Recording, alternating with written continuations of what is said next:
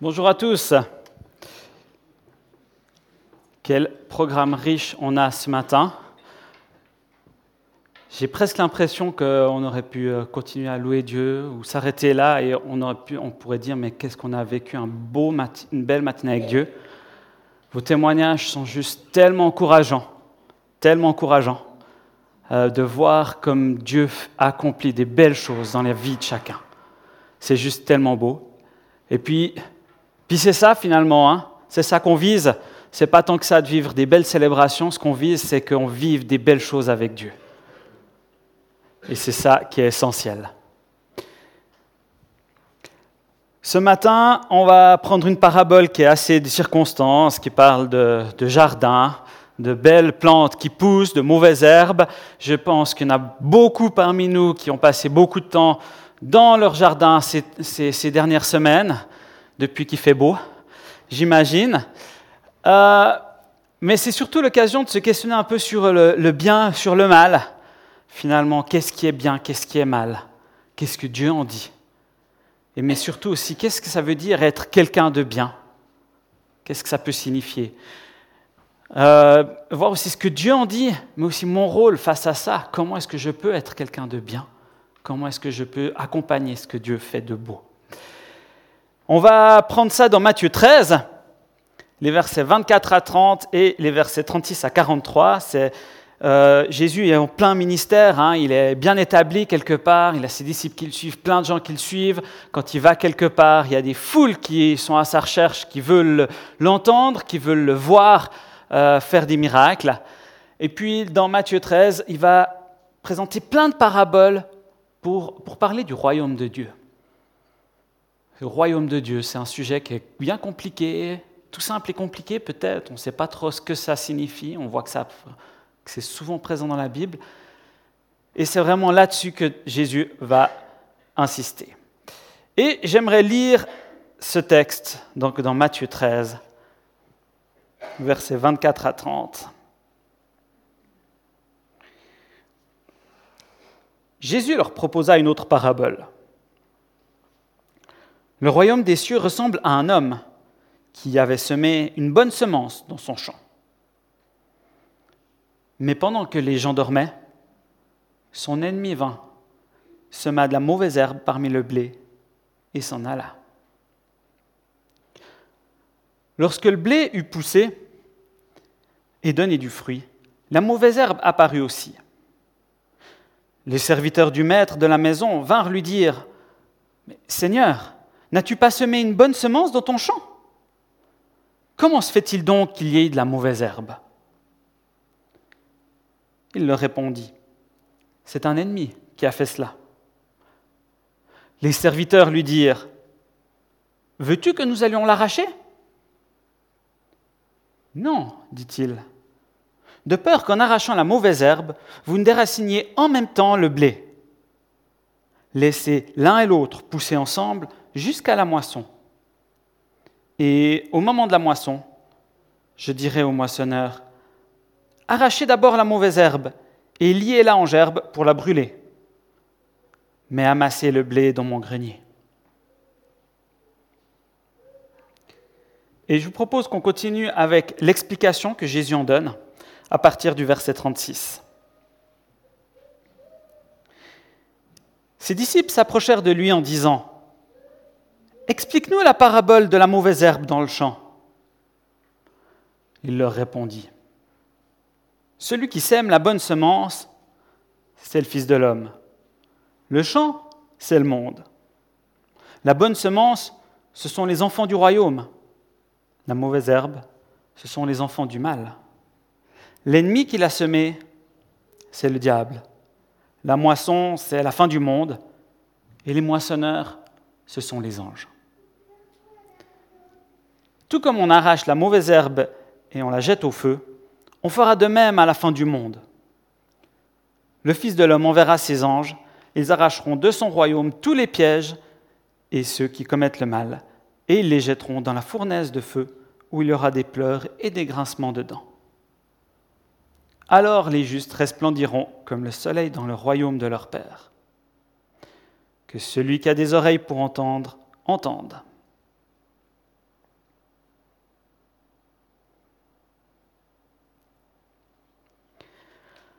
C'est certainement une parabole que vous avez déjà entendue.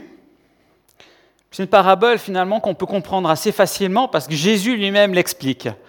Puis ça, ça nous simplifie la tâche. Je trouve qu'il aurait plus souvent dû faire ça. Paul aussi aurait dû prendre un peu cet exemple des fois, expliquer ce qu'il voulait dire après le, après le, dire. La première chose, on va ce matin, on va essayer d'étudier un petit peu ça euh, tranquillement, essayer d'approfondir un peu tout ça. La première chose qui moi me frappe, c'est comme il commence. Le royaume de Dieu est semblable à un champ dans lequel on, fait pousser du blé. C'est bien ça, non? Non, non. Le royaume de Dieu, c'est pas semblable à ce champ. C'est semblable à un homme qui sème. Si on veut parler du royaume des cieux, eh bien, on doit parler de Dieu. On doit parler de Dieu. La focale, elle n'est pas sur ce champ. Si Jésus raconte cette parabole, c'est pas pour qu'on se focalise sur le champ, c'est pour qu'on se focalise sur l'œuvre de Dieu, sur ce que Dieu fait, sur ce semeur, ce qu'il fait. Et ça nous montre bien finalement que le royaume des cieux, ben, ce n'est pas la même chose que le monde. Et c'est bien, bien ça qu'on voit hein, là-dedans. Ce champ, c'est le monde. Et, et on se rend bien compte que le royaume des cieux, ce n'est pas la même chose que ce champ. Une autre erreur qu'on fait parfois quand on, pense à cette parabole, c'est qu'on pense qu'elle s'adresse à l'Église. En fait, ce n'est pas ça que Jésus dit. Il n'a pas planté des bonnes semences, du blé dans l'Église. Non, non, il l'a planté dans le monde, dans le champ. Ce monde, hein, ça peut signifier beaucoup de choses. Olivier en a déjà touché un mot tout à l'heure. Hein. Euh, mais ce qui est évident, c'est que ça nous parle de tout le monde. Ça ne nous parle pas juste de certaines personnes, ça ne nous parle pas de certaines places, de certains endroits, c'est vraiment tout le monde. Et ce que ça veut bien dire aussi, c'est que euh, ça nous parle du monde. Quand on s'énerve parfois contre, contre tout le mal qu'il y a dans ce monde, contre toutes les mauvaises choses, contre toute l'injustice, contre toute, toutes ces choses qui, nous, qui nous écœurent, notre monde, et avec raison, ben, ce que Jésus dit, c'est que ça fait partie du monde tel qu'on le vit actuellement. Nous savons que nous sommes de Dieu et que le monde entier est sous la puissance du mal. C'est dans 1 Jean 5, 19 qu'on va trouver ça. Le monde entier est sous la puissance du mal. Et, c'est une réalité qu'on voit dans cette parabole. Le bien et le mal coexistent aujourd'hui dans ce monde. Vous me direz, je n'ai pas besoin de faire de grandes études en théologie pour m'en rendre compte. Il suffit d'ouvrir un peu les yeux autour de nous et on se rend bien compte que dans notre vie quotidienne, le bien et le mal coexistent. Et, puis c'est une réalité depuis la chute, depuis qu'Adam et Ève ont désobéi à Dieu, eh bien le mal est entré dans ce monde. C'est comme ça, il n'y a pas d'alternative, et ce monde est corrompu. Le monde entier est sous la puissance du mal. Et l'Église ne peut pas être épargnée par cela. On ne peut pas se dire, parce qu'on est l'Église, eh ben, on est épargné, on est évité, on n'est que de ce côté gauche où tout est beau, tout est magnifique. Non, le monde entier est corrompu par le mal et aujourd'hui l'Église est encore dans ce monde. Euh, et puis ce qui nous embête des fois, c'est qu'on aimerait que ce soit aussi clair que ça. Hein. On a d'un côté le bien, de l'autre côté le mal. Cette parabole nous dit bien que ce n'est pas si évident que ça, et que c'est bien entremêlé. On a beaucoup de ces champs comme ça. On ne sait plus qu'est-ce qui est de la bonne herbe, qu'est-ce qui est de la mauvaise herbe, qu'est-ce qui sont des belles choses et des mauvaises choses.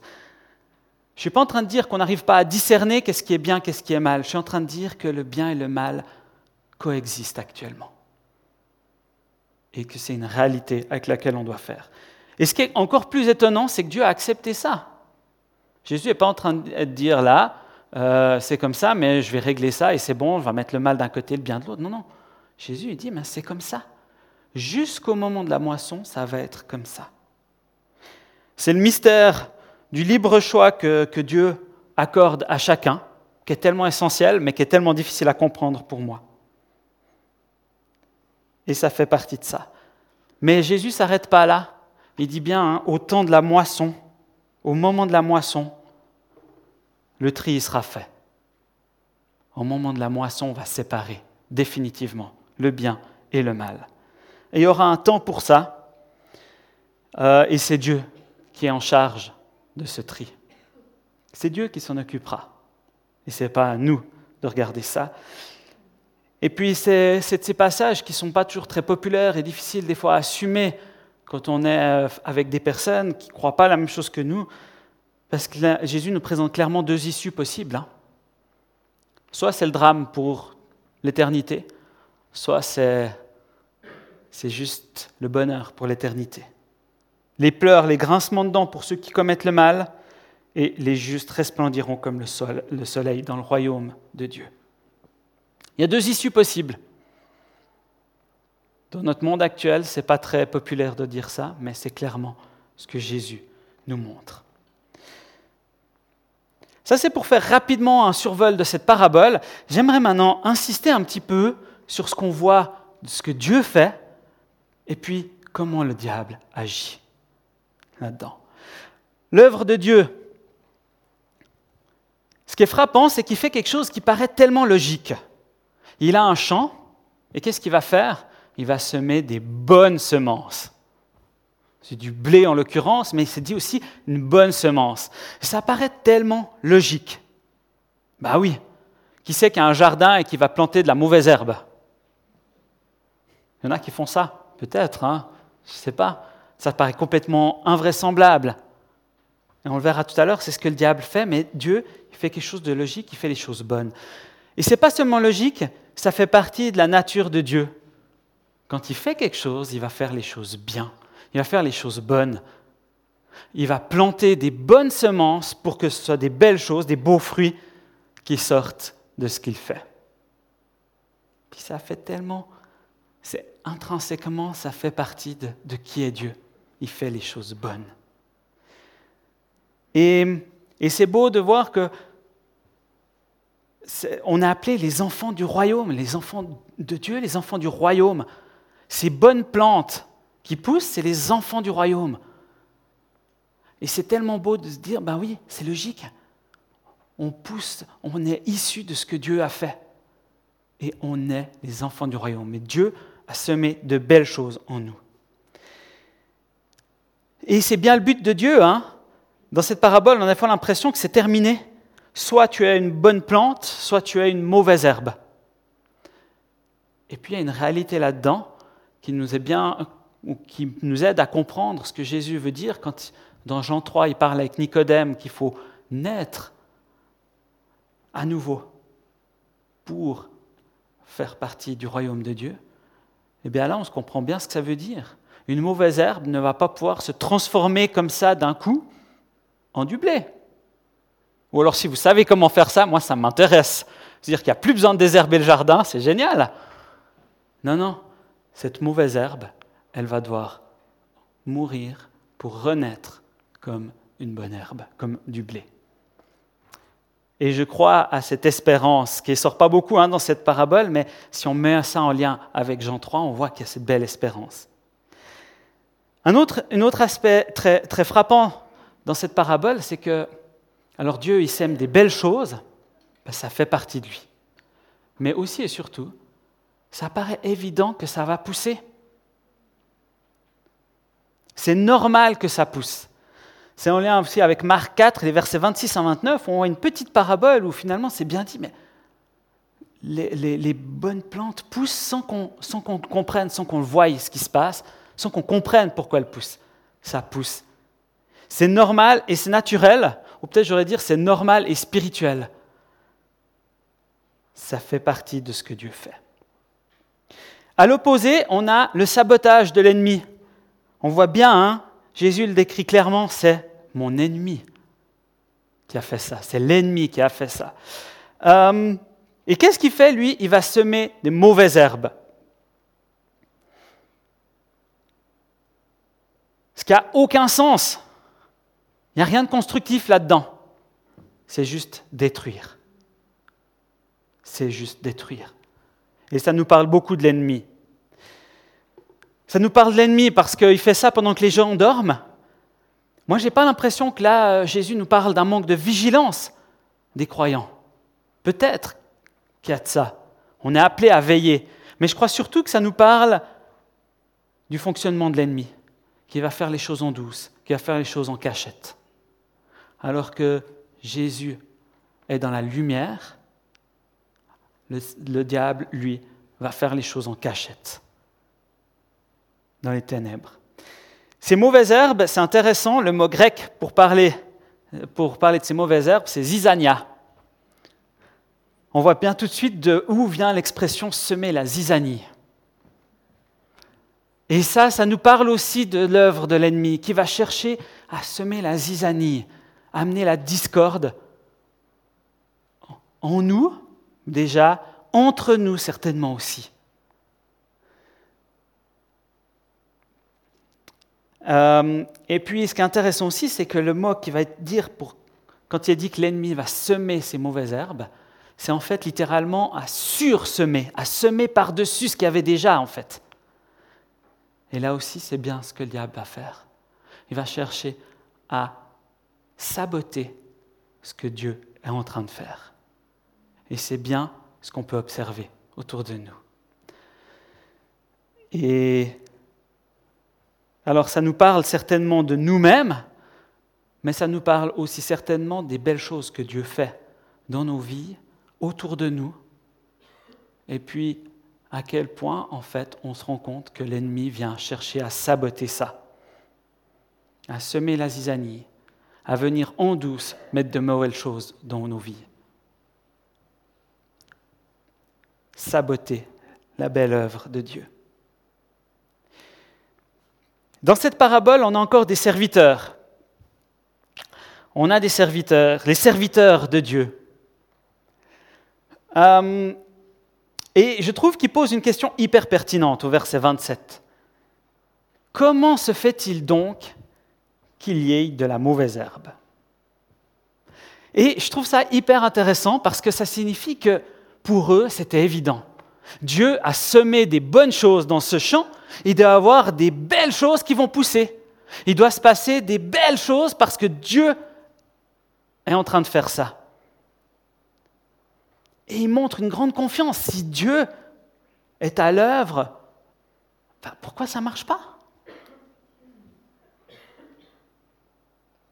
Quand Dieu a fait des belles choses, pourquoi ça ne suit pas?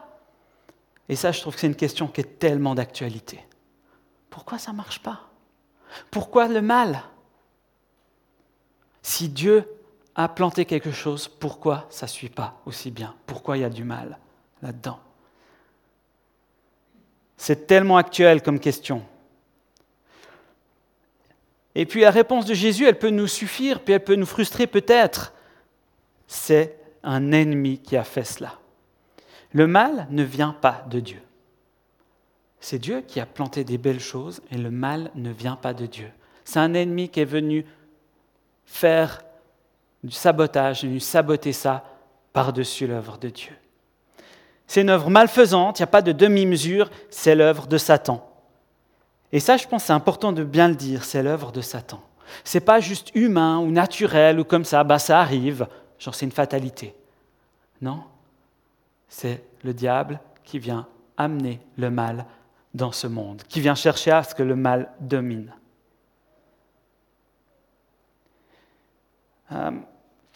Et les serviteurs ont une autre action que je trouve très intéressante qui me parle beaucoup. Est-ce que tu veux qu'on aille arracher ça? Est-ce que tu veux qu'on aille régler ce problème? Moi, ça me parle. C'est une réaction très humaine. Il y a un problème, ben, on va chercher une solution. On va chercher à résoudre le problème. Vous vous rappelez? J'ai dit que c'était l'œuvre du diable face à l'œuvre de Dieu. Un problème hautement spirituel, un enjeu entre Dieu et Satan. Puis moi, en tant que bon petit humain, je viens dire, est-ce que tu veux que j'aille régler ce problème? En gros, est-ce que tu veux que j'aille éradiquer le monde, le, mal dans ce monde? Les serviteurs ne sont pas responsables de ça. Ils n'ont rien semé. Il n'y a aucune demande de la part de Dieu, aucun mandat de la part de Dieu pour régler ça. Il n'y a aucun mérite pour ses serviteurs si ce blé a poussé. Aucun mérite. Mais ils s'en sentent responsables. Et, je trouve intéressant ce que répond Jésus, hein, de peur qu'en arrachant la mauvaise herbe, vous ne déraciniez en même temps le blé. Je crois que Jésus replace les serviteurs à leur bon rôle. Votre job, c'est pas ça. Votre rôle, c'est pas ça. Ce n'est pas votre rôle, tout comme ce n'est pas notre rôle de régler le problème du mal dans ce monde. Ça a déjà été fait par Jésus et ça le sera complètement à la fin des temps. On a cette certitude. Ce n'est pas notre rôle de régler cette question-là. Et d'ailleurs, Jésus dit bien, hein, je dirais au moissonneur de s'en occuper. Il ne dit pas, vous vous en occuperez quand ce sera le temps de la moisson. J'insiste là-dessus, ce n'est pas notre rôle de gérer le problème du mal dans ce monde. C'est le problème de Dieu. Et visiblement, il le fera avec les anges. Ce n'est pas notre problème. Je suis un peu simpliste peut-être, hein, vous me direz, mais je trouve c'est tellement libérateur de se dire que ces serviteurs, s'ils sont là, c'est qu'ils ont un rôle à jouer. Ils font des bonnes choses, certainement. Mais ce n'est pas à eux de régler ce problème-là. J'aimerais simplement conclure avec trois points essentiels. Dieu fait de belles choses et il les fait jusqu'au bout. Quand Dieu fait quelque chose, il le fait bien pour de bonnes raisons et c'est bienfaisant pour nous. Ça, c'est Dieu c'est comme il est. On peut avoir confiance dans cette caractéristique de Dieu. On peut être en paix parce que ça fait partie de Dieu. On peut avoir cette espérance qu'il le fait bien jusqu'au bout. Euh, et on peut être en sécurité parce que Dieu fait de bonnes choses.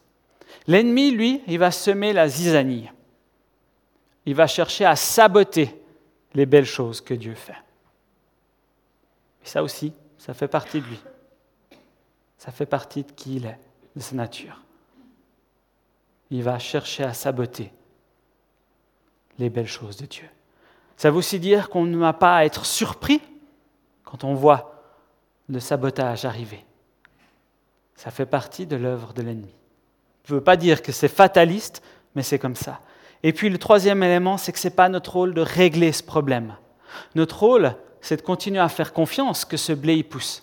C'est de continuer à avoir confiance que Dieu fait de bonnes choses et que c'est ces bonnes choses qui vont demeurer à jamais. C'est ces bonnes choses qui, qui sont vainqueurs. Tout comme ce n'est pas notre rôle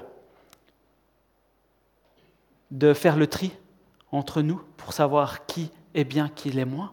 Ce n'est pas notre rôle.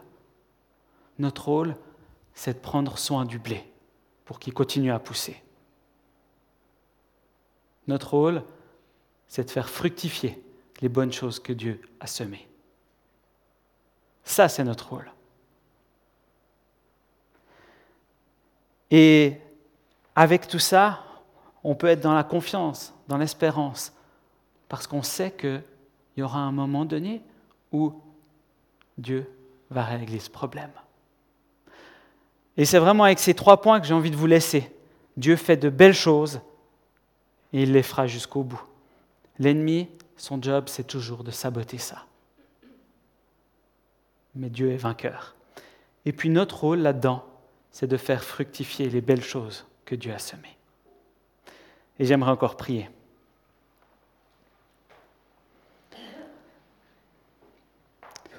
Eh bien, Père éternel, je te remercie de cet exemple que tu nous as donné. Cet exemple où on voit, à quel point tu fais les choses bien, les choses bonnes, dans nos vies, pour qu'on puisse pousser en portant du bon fruit. Merci Père pour ça. Merci pour ces bonnes choses, ces bonnes semences que tu as mis en nous. Merci parce que tu nous accompagnes là-dedans. Euh, Merci parce que tu nous expliques comment l'ennemi fonctionne. Tu nous expliques cet enjeu qu'il y a, ce combat qu'il y a. Je te remercie pour ça parce que tu ne l'as pas laissé sans comprendre ce qui se passe. Tu ne nous as pas laissé dans le flou et dans l'insécurité. On est en sécurité parce que tu es là et que tu accomplis les choses jusqu'au bout. Je te demande aussi de nous interpeller pour faire fructifier ces bonnes semences en nous, autour de nous. Je demande de nous donner la bonne attitude dans notre vie de tous les jours pour faire fructifier ces bonnes semences. Merci Père de nous accompagner au quotidien là-dedans. Au nom de Jésus. Amen.